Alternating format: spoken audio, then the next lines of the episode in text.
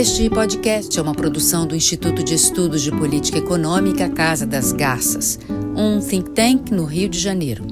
É um podcast sobre a ciência, a arte e a prática da política econômica no Brasil. É um registro da história e uma busca de lições para o presente.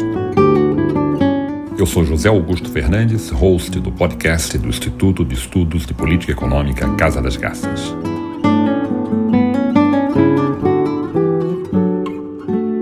Integrando a série Construção de Regimes e Instituições, nossa convidada é Ana Paula Vescovi, bacharel em Ciências Econômicas, especialista em Políticas Públicas e Gestão Governamental, mestre em Administração Pública pela Fundação Getúlio Vargas, Rio de Janeiro, e em Economia do Setor Público pela UNB, Distrito Federal.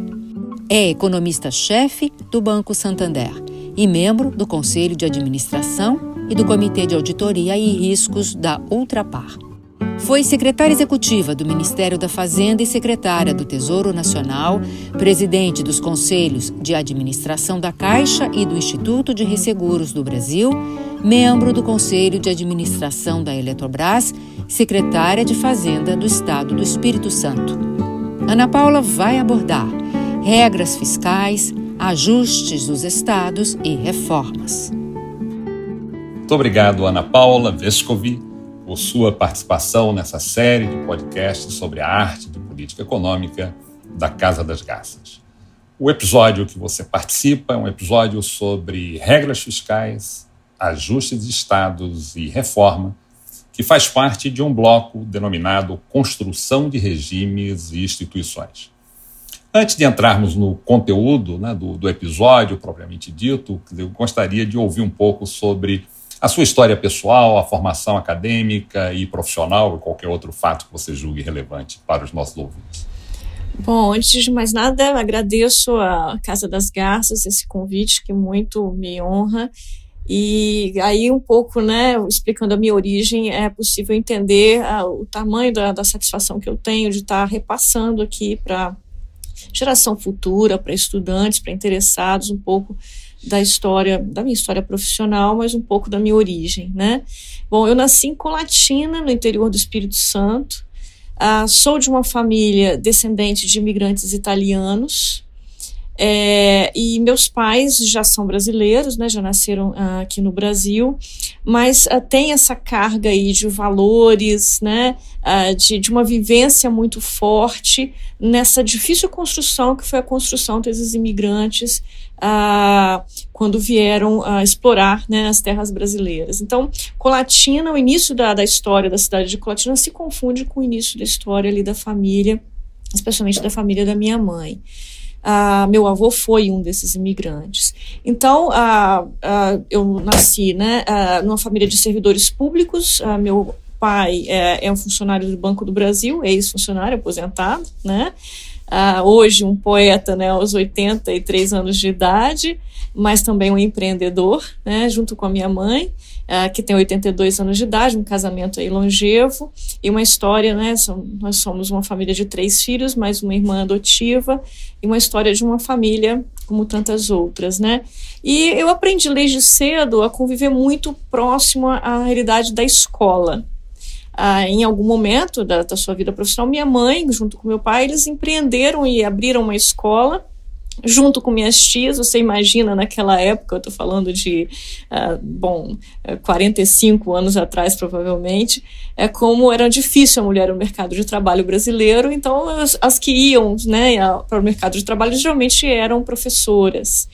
E eu tinha tias professoras e excelentes professoras, e aí houve esse empreendedorismo aí na família, e eu e meus irmãos estudamos nessa escola. Lá eu fui alfabetizada, e eu tinha essa conexão família com escola. Então, para mim, escola sempre foi uma coisa muito, muito doce, muito afável, muito familiar.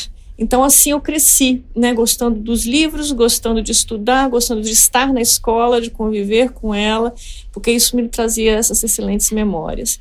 Bom, depois chegou uma fase da vida que A gente aprofundava nos estudos e meus pais encaminhavam os filhos para a capital, que era Vitória, para a gente fazer o ensino médio e aí ter mais oportunidades em relação ao curso superior. Assim foi com meus irmãos, assim foi comigo. Passei na Universidade Federal do Espírito Santo e ali fiz o curso de economia. Mas aí tem um dado interessante, foi que eu fiz toda a preparação para ser engenheira, né? Meus irmãos são engenheiros.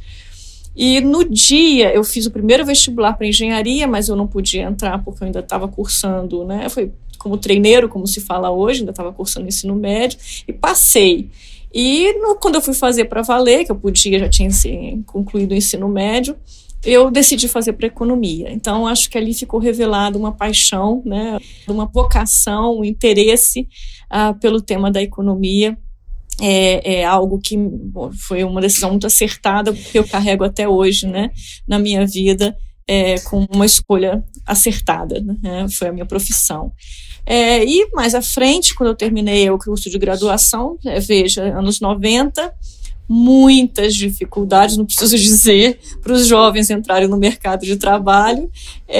Foi a época do plano Collor, e aí, poxa, todo um impacto imenso na economia. Quem estuda economia sabe que, né, foi um ano muito difícil. Aí eu resolvi prosseguir os estudos, fui fazer o mestrado, e fui fazer o mestrado na Fundação Getúlio Vargas, no Rio de Janeiro. E ali eu tentei a administração pública. De novo, eu me encaminhando aí para o que seriam as minhas vocações futuras. Terminei o mestrado na EBAP, voltei ao Espírito Santo porque eu peguei um financiamento no Banco de Desenvolvimento do Espírito Santo, no Bandes, para poder ajudar, né, nessa manutenção ali no Rio de Janeiro para fazer o mestrado. E no contrato com o Bandes, além de pagar o financiamento, eu tinha que voltar para o Espírito Santo e aplicar o que eu tinha aprendido lá. E eu fiquei 4 anos, e aonde? Aí mais uma coincidência, né? Eu fui levada a compor a equipe do então jovem governador Paulo Hartung, que estava entrando na prefeitura, quis montar uma equipe aí mais técnica, né, com talentos, jovens talentos, e eu fui convidada a ocupar uma diretoria lá da prefeitura. Fui, então, atendi o convite, fiquei esses 4 anos lá, e na sequência, né, eu já passei no concurso federal para gestora federal e já fui para Brasília, já casada com meu marido, e aí fomos, né, iniciamos aí a família em Brasília. Foi em Brasília que nossos filhos nasceram, os 2, né? E, bom, a primeira entrada no Serviço Público Federal foi na Secretaria de Política Econômica, que aí, né, foi uma sequência, isso eu acho que diz bastante sobre a minha experiência posterior.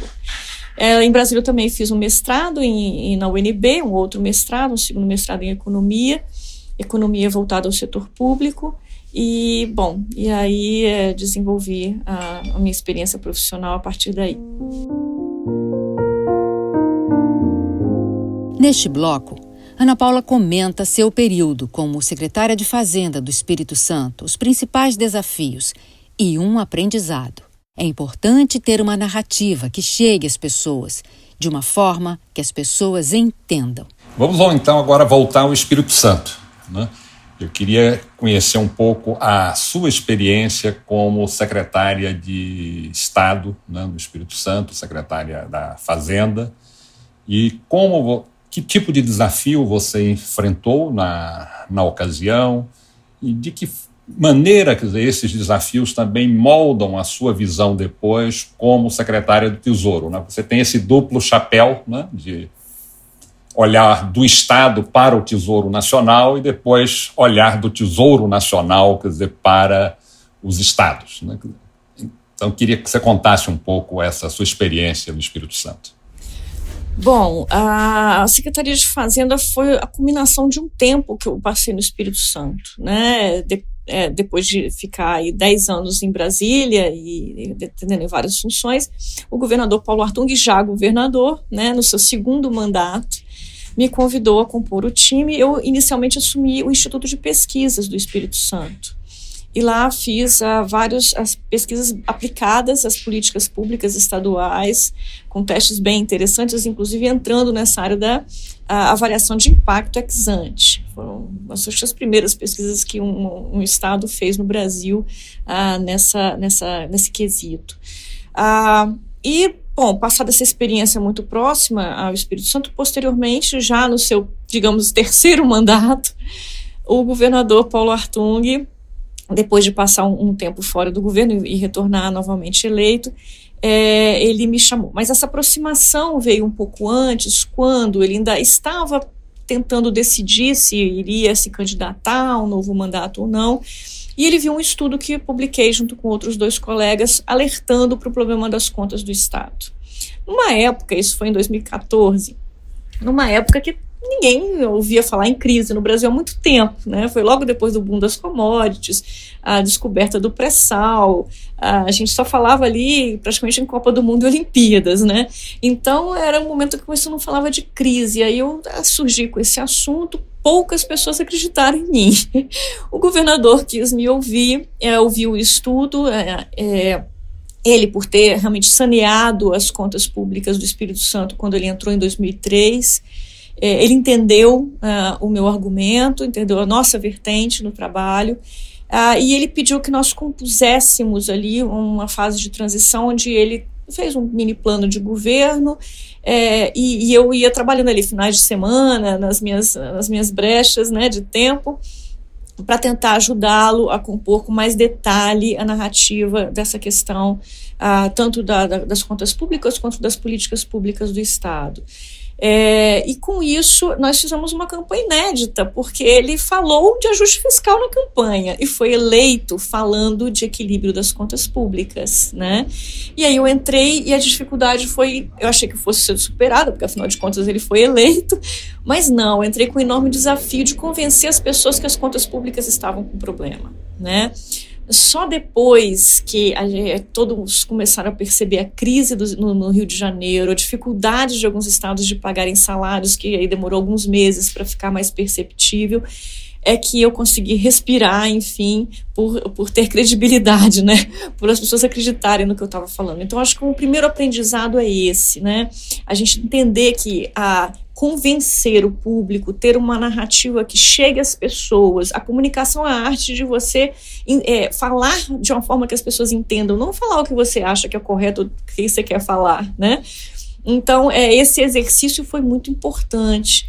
E criar elos, né, baseado na coerência do que a gente estava fazendo, obviamente, porque foi um ajuste muito pesado, a gente demitiu muitas pessoas, foi necessário rever muitos contratos, cortar contratos, fechar órgãos, enfim, foi um ajuste muito duro ali nos 6 primeiros meses. Assim, era muito importante a gente ter coerência, né, em tudo que a gente estava fazendo, e essa preocupação era muito grande. Eu sempre tive aí essa preocupação imensa com a reputação, né, a minha, da instituição, do Estado, do governador, do projeto que estava ali. E aí nós fomos caminhando, e ao final do ano eu me lembro que eu tinha uma preocupação imensa de não conseguir pagar as contas, nas negociações com as polícias que tentavam falar, reivindicar aumento de salários e tal, eu falava isso, olha, o que eu posso prometer para vocês, eu vou prometer, é que eu não vou atrasar salário, eu não vou permitir que o Estado atrase salários de servidores. Agora, não tem condições de dar aumento, né? Então, eu vaguei o Estado, fiz centenas de reuniões com centenas de grupos diferentes, eu viajei muito falando, né? Um olho no olho, mostrando o que eu entendia, meu diagnóstico, convencendo. Então, acho que esse aprendizado de misturar a técnica, né? Eu tinha muito foco no uso das rendas do petróleo, e acho que foi isso que depois conseguiu diferenciar o Espírito Santo do Rio de Janeiro, porque ambos foram igualmente atacados ali, né, pela crise de 2015 e 2016. Enfim, eu acho que esse aprendizado de você ter a conquista, né, das pessoas, dos seus pares também, porque eu tinha que ir lá na Assembleia Legislativa fazer, a prestação de contas, tudo isso foi parte de um aprendizado muito grande. E, obviamente, ali a técnica, né, de você lidar com tesouraria, dívida, caixa, orçamento e tudo mais. Eu acho que certamente essa lição, né, sobre o processo de comunicação das políticas, quer dizer, é extraordinariamente, quer dizer, importante para quem está à frente, né, da gestão de política. E qual era o tipo de narrativa? Porque a população tem uma expectativa de futuro, né? De quando é que esse ajuste vai se traduzir em melhor condições de acesso a serviços públicos, etc. Qual era o tipo de narrativa que vocês construíram a essa época e que tipo de expectativa vocês, de alguma forma, geraram?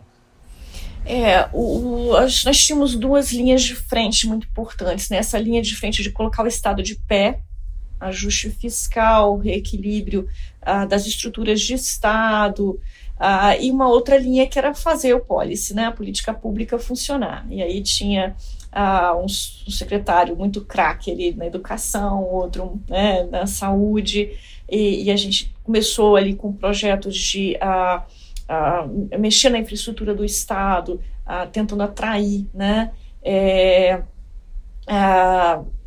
até a iniciativa privada e concessões, reequilibrando contratos, vendo prioridades, porque tinha recursos, né, que foram provenientes de dívidas anteriores, que ainda, né, estavam disponíveis, e a gente era um coberto curto, mas era o único que tinha, então a gente tinha que ter realmente essa preocupação imensa de selecionar prioridades, então aí entrava também a experiência do governador sobre como fazer esse processo de seleção o mais tecnicamente possível, mas também olhando as necessidades da população.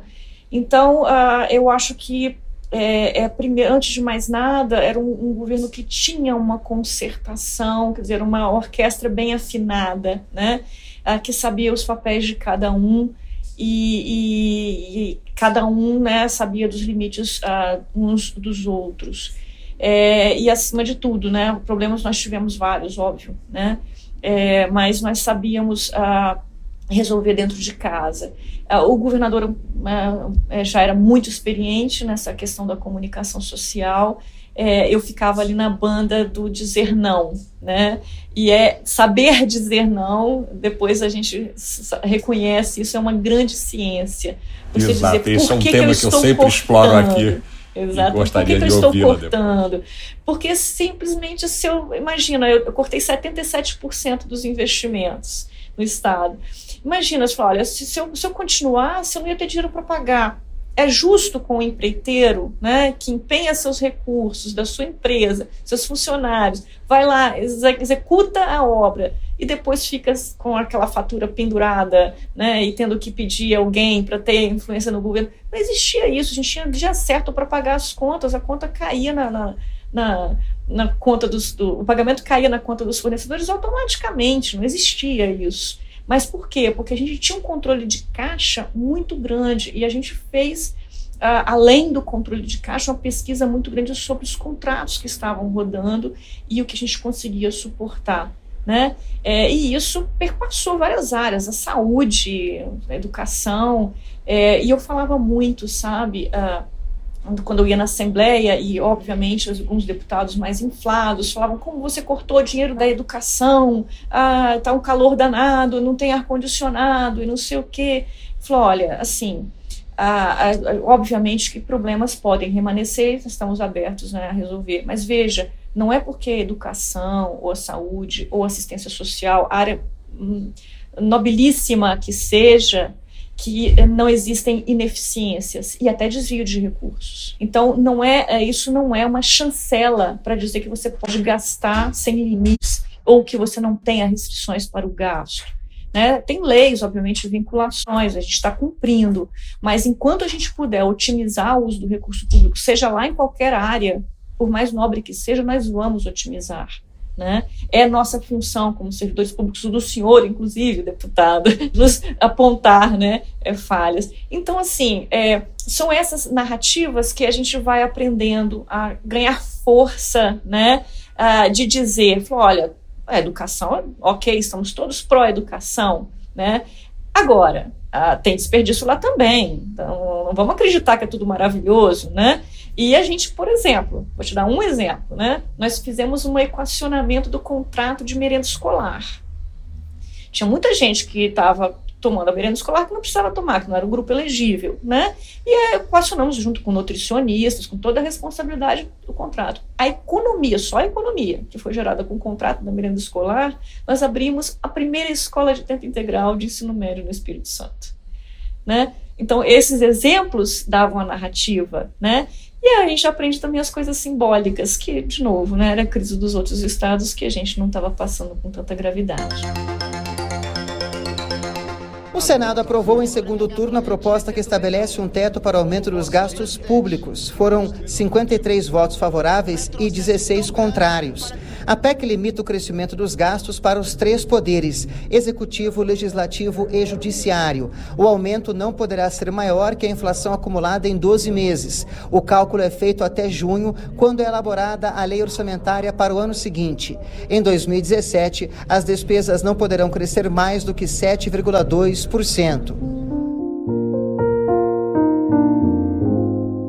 Ana Paula, agora como secretária do Tesouro em Brasília, participa do processo de elaboração e negociação da emenda que limitou o teto de gastos e avalia o porquê da pouca efetividade das regras fiscais, comentando os pontos frágeis, em contraste com uma rigidez cada vez maior do orçamento. Então vamos agora para Brasília.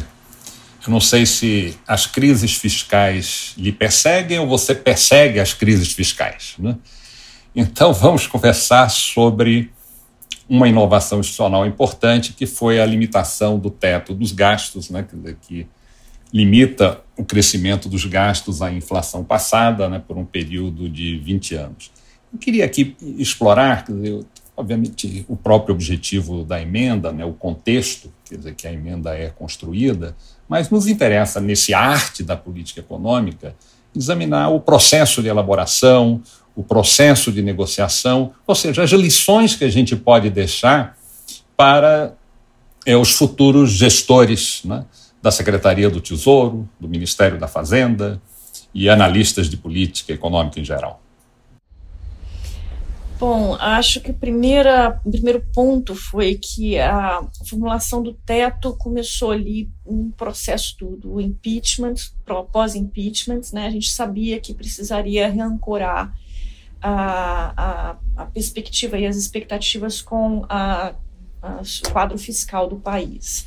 Eu não fui uma das primeiras a chegar na equipe do ministro Meirelles, eu cheguei um pouquinho depois, cheguei ali no final de maio, início de junho, já tinha algumas semanas, né, que os demais, que eram meus colegas aí de profissão, o Marcos Mendes, o Mansueto, eles já estavam lá, né, estava o Tarcísio Godoy na época ainda na Secretaria Executiva, então já tinha uma discussão encaminhada sobre teto de gastos, o Marcos foi ali o que estava realmente encarregado dessa formulação, quando eu cheguei, e a discussão começou dali. É importante dizer isso daí. Então, algumas diretrizes básicas a gente tinha que ser uma regra simples.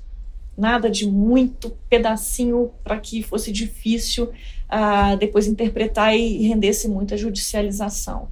Segundo, tinha que ser uma regra autoaplicável, né? Muito complicado você passar por um processo de aprovação, a gente sabia que tinha que ser uma emenda constitucional, e depois ainda regulamentar. E por que emenda constitucional? Porque tinha que ser um compromisso muito forte, né, da sociedade e de difícil modificação posterior, ou seja, você teria que ter um convencimento muito grande para futuramente modificar a regra.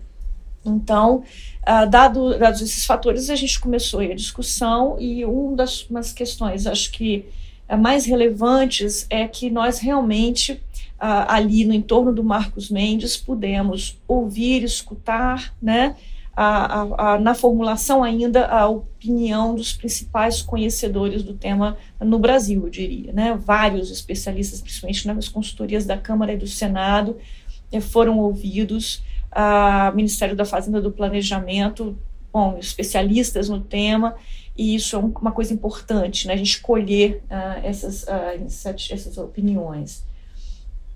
Depois, a questão é ter um relator, né? Acho que o governo todo encampou, essa era obviamente uma proposta ali da equipe do Meirelles, do ministro Meirelles, mas a gente tinha a Casa Civil com o ministro Padilha, que abraçou, né, a ideia, e essa coordenação política designou o deputado Perondi como relator, e nós tínhamos uma relação muito, muito estreita com o deputado Perondi, e ali a discussão era muito técnica, a gente fazia, o ministro promovia almoço, os cafés da manhã, e conversava com as lideranças, e ele trazia para poder fazer a relatoria, enfim, também foi um processo bastante no detalhe, na discussão ali. A questão também era que nós tivemos um tempo curto, né, para fazer. Obviamente, demandamos ali o tempo que foi necessário, porque a gente entrou ali naquele período com um monte de urgências, né, para encaminhar, e todo esse processo redundou no final do ano na aprovação do teto dos gastos. Então, temos uma regra simples, a gente sabia que tinha que ser um ajuste na despesa, né, e queríamos um ajuste gradual, não tinha a menor condição da gente fazer um ajuste pontual no meio de uma crise tão severa, que tirou naquele ano, né, cerca de 3,5% do PIB, e muito menos fazer um ajuste aumentando carga tributária de novo no Brasil. A gente tinha um bom diagnóstico, né? E partimos desse diagnóstico de que era um crescimento persistente da despesa pública em relação ao PIB desde a Constituição de 88. E governo entra, governo sai, ela continuava aumentando, né? Não interessava nem a vertente política, a despesa aumentava em relação ao PIB. Então, com esse diagnóstico, a gente conseguiu traçar aí uma regra que fosse, que representasse um ajuste da fiscal pelo lado da despesa, que contivesse os incentivos para aumentos continuados de carga tributária no Brasil, a carga tributária já estava muito alta, que sinalizasse aí num período de 10 anos no mínimo, né, que a gente chegaria a um patamar menor de dívida PIB, e logo em 3-4 anos, era a nossa expectativa, nós alcançaríamos de novo superávites primários nas contas federais. Bom, a história mostrou que foi um pouquinho diferente, né? Mas essa é a história da formulação. Exato. Eu acho que isso permite a gente discutir a efetividade das regras fiscais, né? Nós tivemos, antes do teto dos gastos, né, a lei da responsabilidade fiscal, né, que limita os gastos da União, estados e municípios, condicionando a receita, a arrecadação tributária, a regra de ouro, que proíbe os governos também de fazer dívidas para financiar despesas correntes. O problema é que, quando a gente examina, quer dizer, a fundo, quer dizer, essas regras, quer dizer, existem problemas, quer dizer, existem vazamentos, né, em vários lugares, né? A lei da responsabilidade fiscal vem sendo tensionada, quer dizer, ao longo dos anos, artifícios, né? Quer dizer, contabilidade criativa, né? Não faltam instrumentos de vazamento. Então, eu queria a sua perspectiva da natureza desses problemas e qual os limites, quer dizer, desse tipo de regra que nós temos, quer dizer, qual a agenda de aperfeiçoamento, ou seja, nós, na construção do regime fiscal, nós estamos ainda em um processo, né, de consolidação, ele tem menos estabilidade, possivelmente, do que o regime monetário. Infelizmente, a gente não pode colocar na Constituição que é proibido recessos fiscais, né? Se pudesse colocar, seria ótimo, né? Então, eu queria que você falasse sobre isso. Olha, eu vou começar da minha conclusão, depois eu vou detalhar um pouco. Eu acredito que a responsabilidade fiscal tenha que ser um valor da sociedade. Essa é a única regra que funciona, é a regra de maior fundamento que pode existir, que é a sociedade defender, né, o equilíbrio intertemporal ou a solvência intertemporal dos governos. Isso é um compromisso com as gerações futuras, a gente sabe bem, mas é difícil a gente obter esse entendimento geral, né, que não consensual, mas majoritário, sem ter realmente uma busca, né, pelo fator educacional, né, em relação à importância dos governos, da sua solvência e do equilíbrio fiscal. Dito isso, né, nós temos aí ao longo do tempo, você citou as três, né, mais recentes, investido em regras fiscais. E o que acontece, o que eu percebo, é que as regras se iniciam com um poder maior de dissuasão da sociedade em relação a esse critério de responsabilidade e vão enfraquecendo ao longo do caminho. E geralmente elas se enfraquecem, José Augusto, quando você nota que elas ficaram realmente restritivas, onde as escolhas públicas têm que ser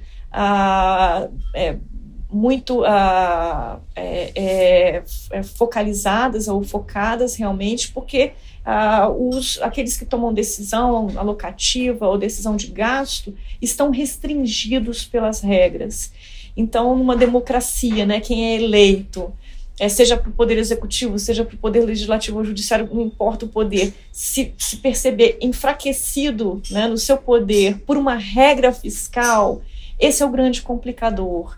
A impressão que eu tenho é que, geralmente, vários não aceitam se submeter a isso, principalmente diante das pressões sociais, das pressões da população em geral. Veja, eu não estou fazendo nenhum demérito aqui quanto a essa perda de autoridade.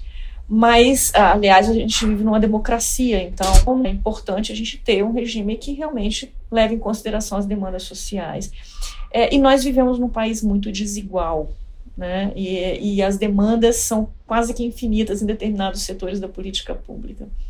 Mas é muito importante que, ainda que sob esse desafio, a gente consiga entender que sem essa solidez intertemporal, sem essa solvência intertemporal, nós prejudicamos ainda mais o crescimento do país e a oportunidade que essas pessoas, né, mais pobres, mais simples, mais humildes, possam vir a ter em relação ao funcionamento da economia, né? Então, eu acho que esse dilema, né, ele é muito forte no Brasil, né? O eleitor mediano, ele tem aí uma mediana de dois extremos muito grandes, dada a desigualdade. E nós precisamos realmente avançar nesse fator. Agora, a regra de ouro, ela quase não foi percebida. Depois veio a regra, a lei de responsabilidade fiscal. Você veja o que nós fizemos com as regras, né? O princípio da regra, uma das mais importantes dentro da lei de responsabilidade fiscal, que era o superávit primário, essa meta do superávit primário, ela tentava ilustrar ou, né, configurar aquele superávit que era necessário para estabilizar a dívida PIB ao longo do tempo, né? Quando nós acordamos, nós estávamos colocando no nosso orçamento metas de déficit, o que nem de longe dava conta de equilibrar a dívida, o endividamento público brasileiro. E assim foi, né? Os limites para despesas de pessoal nos estados, cada um dos tribunais começou a definir regras diferentes e perdemos a homogeneidade dessas regras e eles começaram a criar exceções, né? Tirar imposto de renda, os famosos penduricalhos, né? Tira uma série de coisas porque a despesa fica menor, mas vejamos, o objetivo não era esse, você ter um compliance forçado, o objetivo era realmente você deixar um volume de recursos à disposição da sociedade para investimentos ou para projetos que sejam de natureza temporária, da educação, da ciência e tecnologia, whatever, né? Ou seja, o que viesse para fazer, para apontar um crescimento maior da economia no longo prazo. Era esse o objetivo da regra, do limite da despesa de pessoal, era você não tornar obrigatório todo o orçamento, você não dar rigidez ao orçamento. Estamos aí com os orçamentos extremamente rígidos, sem espaço sequer para fazer ajuste fiscal.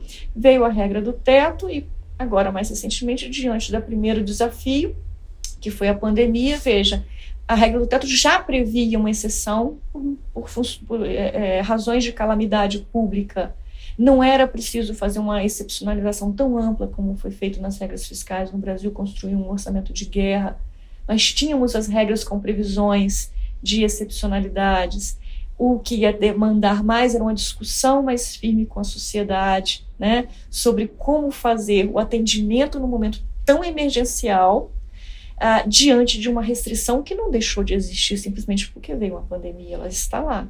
né? E piorou muito, e agora nos oferece um conjunto de riscos muito importantes. E aí ficou muito fácil mudar a regra de teto, que é uma emenda constitucional, né? Será que ela está ancorando? Eu acho que ela também não vai ser mais suficiente para ancorar as nossas expectativas de solvência do setor público, intertemporalmente. Neste bloco, o processo de renegociação das dívidas dos estados e as falhas que possibilitam que problemas de gestão em um estado em particular sejam pagos por todos. Eu acho que um tema que tem uma conexão com essa discussão que nós estamos desenvolvendo é a questão das continuadas renegociações da dívida, né? Acho que a gente estudamos já aqui em vários momentos desses episódios as renegociações da dívida, né, da década de 90, e a impressão que dá, quer dizer, que nós temos, né, pilares estruturalmente danificados, né, quer dizer, que fazem com que essas renegociações sejam recorrentes. Então, eu queria ouvir você sobre onde é que está, digamos, a origem do problema. E eu também queria aprender um pouco sobre o que é que você aprendeu, né, quer dizer, com o processo negociador, quer dizer, com os estados, né? E como é que a gente pode avançar para ter menos renegociações no futuro, né? Porque a gente está aqui quase tendo refis, né, quer dizer, sistemáticos com os estados, né? Este é o desafio das decisões que avançam para além das gestões públicas, né? Você, às vezes, tem um governador que decide se endividar, o outro que paga a dívida. Então, você tem incentivos adversos associados ao processo de endividamento público. Como que, usualmente, se faz frente a esse desafio? De novo, né, a sociedade que tem que ser a guardiã desse processo e, usualmente, as dívidas mobiliárias, né, trazem para o seu financiamento o risco embutido desse comportamento social pró ou contra, né, com maior aversão ou menor aversão ao endividamento. Acontece que, em algum momento, o Brasil já teve, né, estados com dívida mobiliária, quer dizer, emitindo os próprios títulos de dívida, e isso gerou, obviamente, um superendividamento em alguns deles, e ameaças de não pagamento, né, o famoso calote. E em algum momento, quando o Brasil se deparou com o problema das contas públicas como fonte do processo hiperinflacionário ou superinflacionário, na saída dos anos 80, início dos anos 2000, foi imprescindível, né, fazer ajustes de natureza fiscal e institucional, e lá na ponta, já lá no final dos anos 90, já depois do Plano Real, quando você estabilizou a moeda e tirou o imposto inflacionário de dentro dos orçamentos, foi possível ver o tamanho da dificuldade fiscal, orçamentária e financeira dos estados, dos entes subnacionais como um todo, e foi possível endereçar uma solução. Então, naquele momento foi o contrário, né? Tanto a solução pelos bancos públicos, que foram privatizados ou retirados da possibilidade de financiar os governos estaduais, quanto na renegociação das dívidas, com a União assumindo as dívidas, blindando, fechando a possibilidade dos estados emitirem dívida mobiliária. Então, a União assume toda essa dívida mobiliária estadual e faz renegociações bilaterais com os estados, ou seja, a dívida dos estados passou a ser contratual, né? Meramente contratual, a única forma que pode. Hoje a discussão que se faz é o contrário. Se a dívida dos estados fosse imobiliária, cada um ia ser responsável pelo custo de rolagem da sua dívida, né? Isso ia gerar um incentivo para dar a dosimetria correta do processo financeiro fiscal dentro de cada ente. Eu tenho grandes dúvidas. Essa discussão, inclusive, veio para mim quando eu estava no Tesouro, e eu falei, olha, simplesmente não é a hora da gente voltar a discutir isso. O momento realmente, né, traria mais ruídos do que soluções, esse tipo de discussão. Espero eu que o trabalho que a gente desenvolva aqui seja suficiente para, em algum momento no futuro, a gente possa voltar, né, a discutir a dívida mobiliária subnacional no Brasil, mas absolutamente Imagino que isso passaria por garantias do Tesouro e por outros problemas de incentivos adversos. Mas dizendo isso, sim, eu acho que tínhamos uma cláusula na lei de responsabilidade fiscal, artigo 35, salvo engano, que impedia esse refinanciamento, mas a gente teve que suplantar isso. Você veja, a população que acaba pagando a conta, o caso do Rio de Janeiro é emblemático, a gente teve que fazer um regime de socorro emergencial ali, que foi o regime de recuperação fiscal do Rio de Janeiro, porque o Rio de Janeiro estava sem prover serviços básicos à população, a população mais pobre, que é mais dependente do Estado, é que mais sofre. Então, nesse momento é impossível você usar só a teoria, a racionalidade, né? Por quê? Porque tem gente precisando, tem gente, né, passando fome, pobre, precisando de saúde, de educação, e o Estado é isso, né? Agora, não obstante esses esforços, continue aberto esse problema, porque enquanto nós tivermos o judiciário achando que tudo que vem dos estados, a União pode, no final das contas, garantir ou pagar por eles, nós não vamos ter os incentivos adequados para resolver esse problema. E nós temos um Supremo que, por vertente ou por corrente jurídica, acredita que sim, os estados podem ficar sem honrar compromissos com a União, porque a União é mais forte e pode pagar mais fácil, né? Mas aí é o seguinte, são falhas ou fissuras, né, no processo de gestão de um estado em particular que toda a sociedade brasileira paga, é a famosa socialização dos prejuízos, né? E sendo que o Rio de Janeiro, pouco antes desse processo praticamente a impossibilidade de pagar a dívida, estou evitando usar a palavra calote aqui, era o Estado que estava mais pungente depois da descoberta do pré-sal. Era a economia mais dinâmica, era onde jorrava o dinheiro, né, dos royalties do petróleo, era esse o Estado do Rio de Janeiro. Então, eu acho que isso é um fato muito, muito didático, pedagógico, para a gente entender que precisamos, além de um bom desenho de políticas públicas, os incentivos adequados. E não dá para fazer tudo só do Tesouro, do Poder Executivo Federal, do Poder Executivo Estadual. A gente tem que ter os poderes e as instituições todos no mesmo barco para conseguir resolver dilemas tão grandes como dessa natureza. Eu acho que esse último tema da relação com o judiciário é um tema certamente importante que mereceria até explorarmos um pouco mais. O que podemos apreender com o processo da reforma da Previdência? Ana Paula, a sua passagem, né, como secretária executiva, ela coincide também com um momento importante de reformas, né, além dessa agenda fiscal, uma série de reformas de natureza microeconômica, que também foram importantes, né, para o aumento da produtividade da economia brasileira no longo prazo. E a gente sempre está aqui tentando entender, quer dizer, como é que se cria as condições, quer dizer, para as reformas, quer dizer, o que é que a gente pode aprender além do livro-texto que nos ajude ou ajude os futuros gestores a trabalharem a essas questões. Obviamente, às vezes, a sorte também tem um certo papel, né, em determinado ambiente, há uma conjugação de estrelas políticas e econômicas que favorece, mas eu queria te ouvir um pouco sobre a sua percepção sobre esse período que você esteve no Ministério da Fazenda. Eu vou começar ilustrando, né, essa questão por uma reforma que não foi feita no nosso período. Foi a reforma da Previdência, foi feita depois que eu já tinha saído do governo, mas uma reforma importantíssima para o Brasil, né?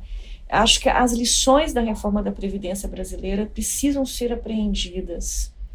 Por quê? Porque eu acho que foi se não o único, um dos únicos países no mundo onde a população foi às ruas reivindicar a reforma, porque entendeu a sua importância. Porque entendeu que a gente precisava realmente ter uma simetria maior, né, entre as contas atuais e as contas do futuro, para a gente dar mais oportunidades para os nossos jovens. Entendeu que não justifica a gente ter um sistema de pensões para servidores públicos e um sistema de pensões para servidores privados, todos são brasileiros, né?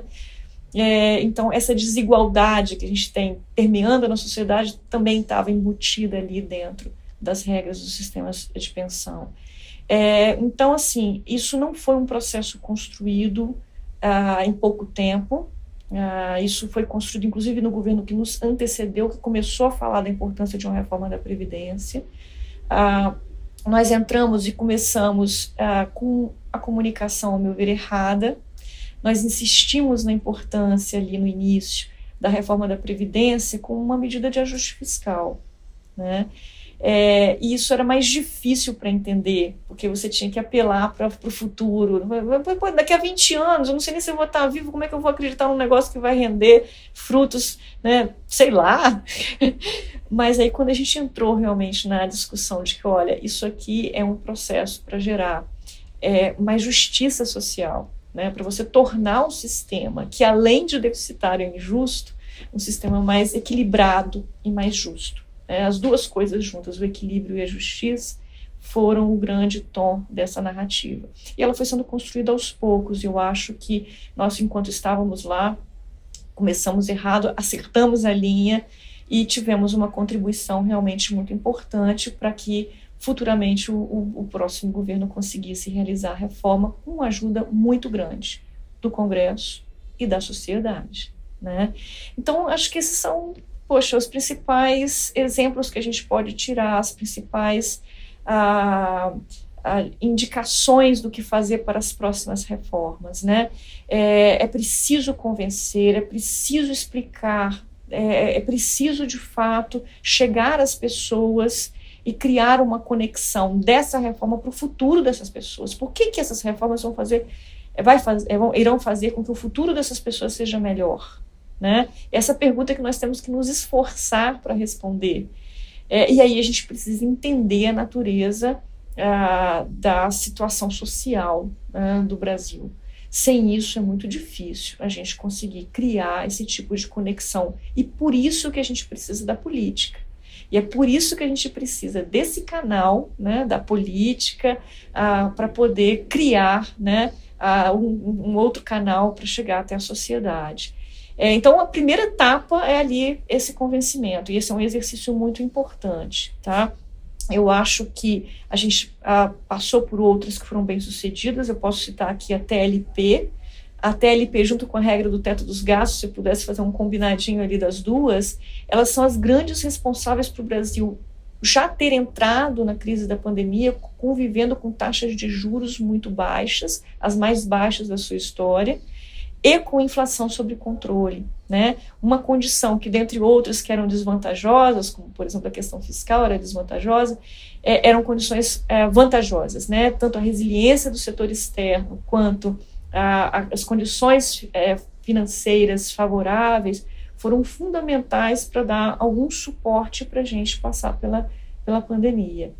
Então, eu acredito que esses exemplos que lá atrás foram muito difíceis, eu me lembro das bombas sendo jogadas ali na esplanada e da gente tendo que evacuar os prédios e de as portas quebradas, as janelas quebradas, apesar desse ambiente muito difícil, conturbado, né? Tá aí a prova para a sociedade, né? Nós fizemos uma reforma trabalhista, né? Quantos hoje não são empregados de forma temporária e têm direitos trabalhistas que antes não teriam, seriam informais, né? Quantos outros hoje têm empregos intermitentes que antes seriam informais? Enfim, eu acho que a gente precisa olhar para trás, usar desses exemplos para poder aprender, e a gente tem ali reformas muito importantes ainda para fazer. O Brasil precisa realmente refazer o software de funcionamento do Estado brasileiro. Isso é verdade. Eu acho que esse exemplo que você mencionou da reforma da Previdência, eu acho que merece, de fato, mais investigação, porque eu acho que ele mostra todos os ingredientes que são importantes para se fazer avançar uma reforma. Nós teremos, inclusive, nessa nossa série, um episódio dedicado exclusivamente à reforma da Previdência. Ana Paula, nós estamos chegando, ao fim. É um momento, talvez, de você colocar as suas últimas recomendações e lições que você julgue importante para que os nossos ouvintes retenham sobre a arte da política econômica? Pois é, a arte da política econômica é você olhar, conseguir enxergar a floresta, olhar bem de cima, uma visão panorâmica e conseguir enxergar a floresta. Mas você não perder a conexão com cada árvore, né?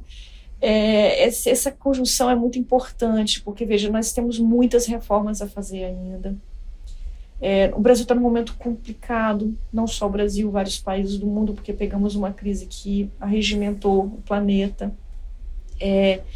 Só que em outras crises, em outros momentos, nós usamos desse momento difícil para abandonar, ainda que temporariamente, parcialmente, a preocupação com a responsabilidade fiscal, com a solidez das contas públicas. Isso aconteceu na crise de 2008, 2009, né?